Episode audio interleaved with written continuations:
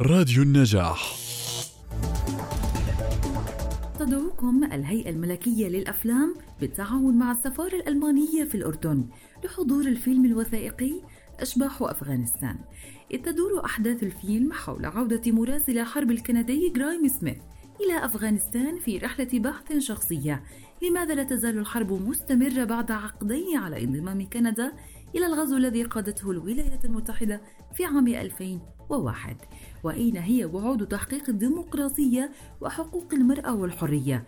يعرض الفيلم يوم الثلاثاء الموافق التاسع والعشرين من شهر أذار في تمام الساعة السابعة مساء في مسرح الريمبو شارع الريمبو جبل عمان.